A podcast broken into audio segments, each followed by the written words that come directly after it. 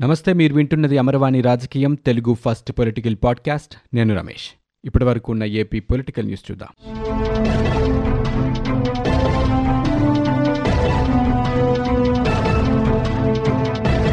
రాబోయే ఎన్నికల్లో పొత్తు వైపుగా తెలుగుదేశం పార్టీ జనసేన పార్టీల అడుగులు పడుతున్నట్లుగా తెలుస్తోంది.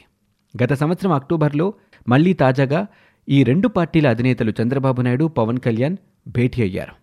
పొత్తుకి ఇవే తొలి అడుగులుగా రాజకీయ వర్గాలు చెప్తున్నాయి. వీళ్ళిద్దరి భేటీలు చర్చలకే పరిమితం కావని వచ్చే రోజుల్లో ఈ రెండు పార్టీలు చేపట్టే ఉమ్మడి కార్యక్రమాలతో మైత్రి సుస్థిరమవుతుందంటూ కొంతమంది నిపుణులు చెప్తున్నారు. అయితే రెండు నెలల క్రితం ప్రధాని మోదీతో విశాఖలో పవన్ కళ్యాణ్ భేటీ అయ్యారు. తెలుగుదేశం పార్టీ జనసేన పొత్తుపై కొంత సందిగ్ధంగా ఉన్నప్పటికీ రెండు పార్టీల అధినేతల తాజా కలయికతో స్పష్టత వచ్చినట్టుగా ఆ వర్గాలు భావిస్తున్నాయి. చంద్రబాబు పవన్ కళ్యాణ్ హైదరాబాద్లో ఆత్మీయంగా కలిశారు.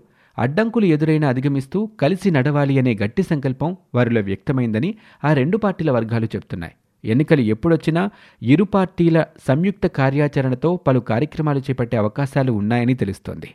ఇప్పటికే ఈ రెండు పార్టీల నేతలు కార్యకర్తలు కింది స్థాయిలో అవగాహనతో పనిచేస్తున్నారని పొత్తుపై వారిలో సానుకూల ధోరణి ఉందన్న అంశం కూడా ఈ రెండు పార్టీల అధినేతల మధ్య కూడా చర్చకు వచ్చినట్లు సమాచారం. వైకాపా అరాచకాల్ని ఎదుర్కోవటానికి ప్రతిపక్షాలన్నీ కలవాలంటూ చంద్రబాబు నాయుడు పిలుపునిస్తున్నారు.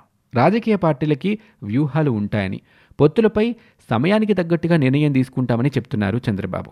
వైకాపా వ్యతిరేక ఓటు చీలనివ్వబోనని పవన్ కళ్యాణ్ కూడా అనేక సందర్భాల్లో ప్రకటించారు. ఇప్పుడు ఈ రెండింటికి పొత్తు మినహా మరో మార్గం లేదని రాజకీయ వర్గాలు అంచనా వేస్తున్నాయి. ఇందుకు అనుగుణంగానే భవిష్యత్తులో వీరు కలిసి పనిచేసే సూచనలు కనిపిస్తున్నాయి. రాబోతున్న సంక్రాంతి పండక్కి సొంతూరికి వెళ్ళాలి అనుకునే వారికి టికెట్లు రిజర్వ్ చేసుకుంటున్న ప్రయాణికులు పలు ప్రైవేట్ ట్రావెల్ సంస్థలు దోపిడీ చేస్తున్నాయి.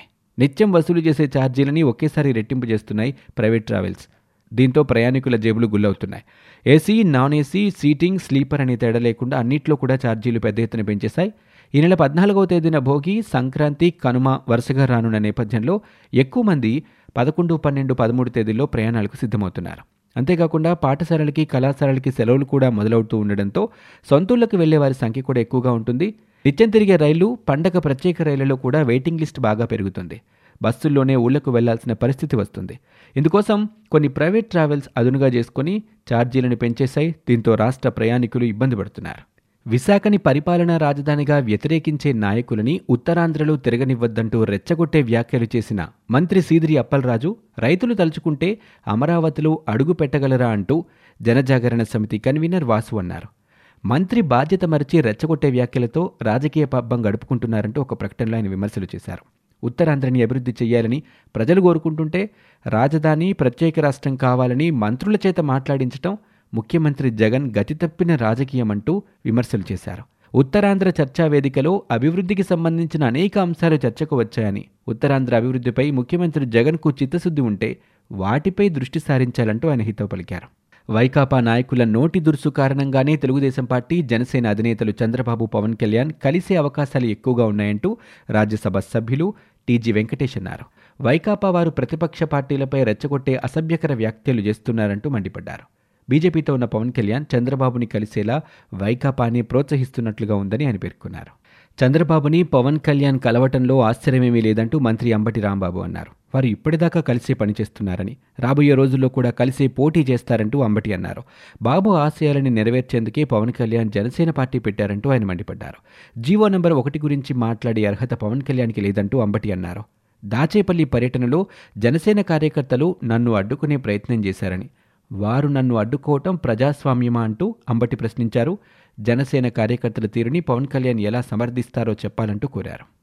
ఆంధ్రప్రదేశ్ రాష్ట్రంలో మౌలిక సదుపాయాలని పెంపొందించడానికి జగన్మోహన్ రెడ్డి నాడు నేడు కార్యక్రమానికి గాను లారస్ ల్యాబ్స్ నాలుగు కోట్ల రూపాయలని విరాళంగా అందించింది. దీంతోపాటు పారిశ్రామిక ప్రాంతమైన అనకాపల్లిలో ప్రభుత్వాసుపత్రిలో అత్యాధునిక సౌకర్యాలతో కూడిన ప్రత్యేక వార్డు నిర్మాణానికి ఐదు కోట్ల రూపాయలు అందిస్తామని ఆ కంపెనీ వ్యవస్థాపకులు CEO doctor Satyanarayana CM Jaganmohan రెడ్డితో పేర్కొన్నారు.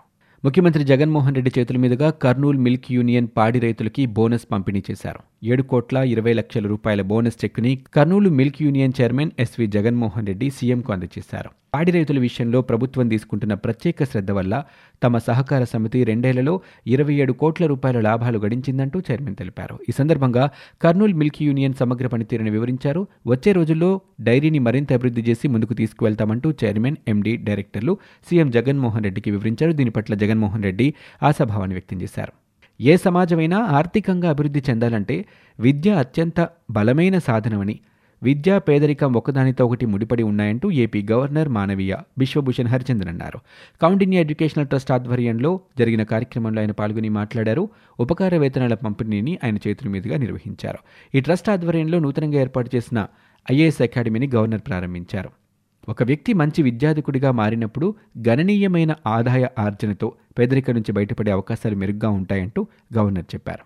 జనసేన అధినేత పవన్ కళ్యాణ్ తెలుగుదేశం పార్టీ నేత చంద్రబాబు నాయుడు కలయికపై శాప్ చైర్మన్ బైరెడ్డి సిద్ధార్థరెడ్డి స్పందించారు.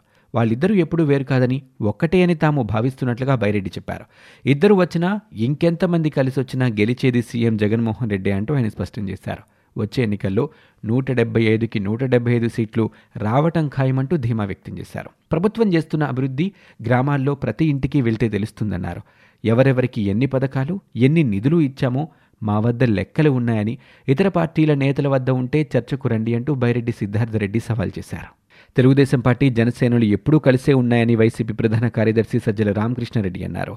అక్రమ సంబంధానికి పవిత్రతను అంటకట్టే ప్రయత్నం చేస్తున్నారంటూ సజ్జల మండిపడ్డారు. పదకొండు మంది చనిపోతే పవన్ కనీసం పరామర్శించలేదని మరణాలకు కారణమైన చంద్రబాబుని పరామర్శించటం విడ్డూరమన్నారు. చంద్రబాబు మంచి పాలన ఇవ్వలేదని అందుకే ప్రజలు ఓడించారని. ఎంతమంది కలిసొచ్చినా తమ ప్రభుత్వానికి ఇబ్బంది లేదు అన్నారు. వచ్చే ఎన్నికల్లో గెలిచేది జగన్ ప్రభుత్వమే అని సజ్జల అన్నారు రెండు వేల ఇరవై నాలుగు స్కెడ్యూల్ ప్రకారమే ఎన్నికలు జరుగుతాయని వెంటిలేటర్పై ఉన్న పార్టీలే ముందస్తు ఎన్నికలు కోరుకుంటున్నాయని సజ్జలు అన్నారు. బలమైన జగన్ని ఎదుర్కొనేందుకు వీళ్ళంతా ఏకమవుతున్నారని బీజేపీ కూడా వారితో కలిస్తే సిపిఐ రామకృష్ణ ఏం చెప్తారంటూ సజ్జలు ప్రశ్నించారు. ఎరుపు కాషాయం కలిస్తే పసుపు అవుతుందేమో చూడాలంటూ ఆయన ఎద్దేవా చేశారు. ఈ నెల ఇరవై ఏడు నుంచి నారా లోకేష్ చేపట్టనున్న యువగలం పాదయాత్రకి అనుమతి కావాలంటూ ఇందుకు కట్టుదిట్టమైన భద్రతా ఏర్పాట్లు చేయాలంటూ తెలుగుదేశం పార్టీ నేత వర్లరామయ్య డీజీపీకి లేఖ రాశారు. లోకేష్ని టార్గెట్ చేస్తూ ఇటీవలే కొంతమంది సంఘ విద్రోహ శక్తులు బెదిరింపులకి పాల్పడ్డారని రాజకీయ వ్యతిరేకులు ఫ్యాక్షనిస్టుల నుంచి లోకేష్కి ప్రాణాపాయం ఉందని. ఈ నేపథ్యంలో లోకేష్ చేయబోతున్న పాదయాత్రకి రాత్రిళ్ళు బసకు కట్టుదిట్టమైన భద్రత కల్పించాలంటూ డీజీపీని వల్లరామయ్య కోరారు. భద్రతా ఏర్పాట్లు చూసుకునేలా రాష్ట్రంలోని అన్ని పోలీస్ స్టేషన్లకు ఆదేశాలు ఇవ్వండి అంటూ ఆయన లేఖలో పేర్కొన్నారు. ఇవి ఇప్పటివరకు ఉన్న ఏపీ పొలిటికల్ న్యూస్. మీరు వింటున్నది అమరవాణి రాజకీయం తెలుగు ఫస్ట్ పొలిటికల్ పాడ్కాస్ట్. నేను Ramesh. For more details visit WWW dot Amarvani dot in we're also available on Google podcast Spotify iTunes and Apple podcast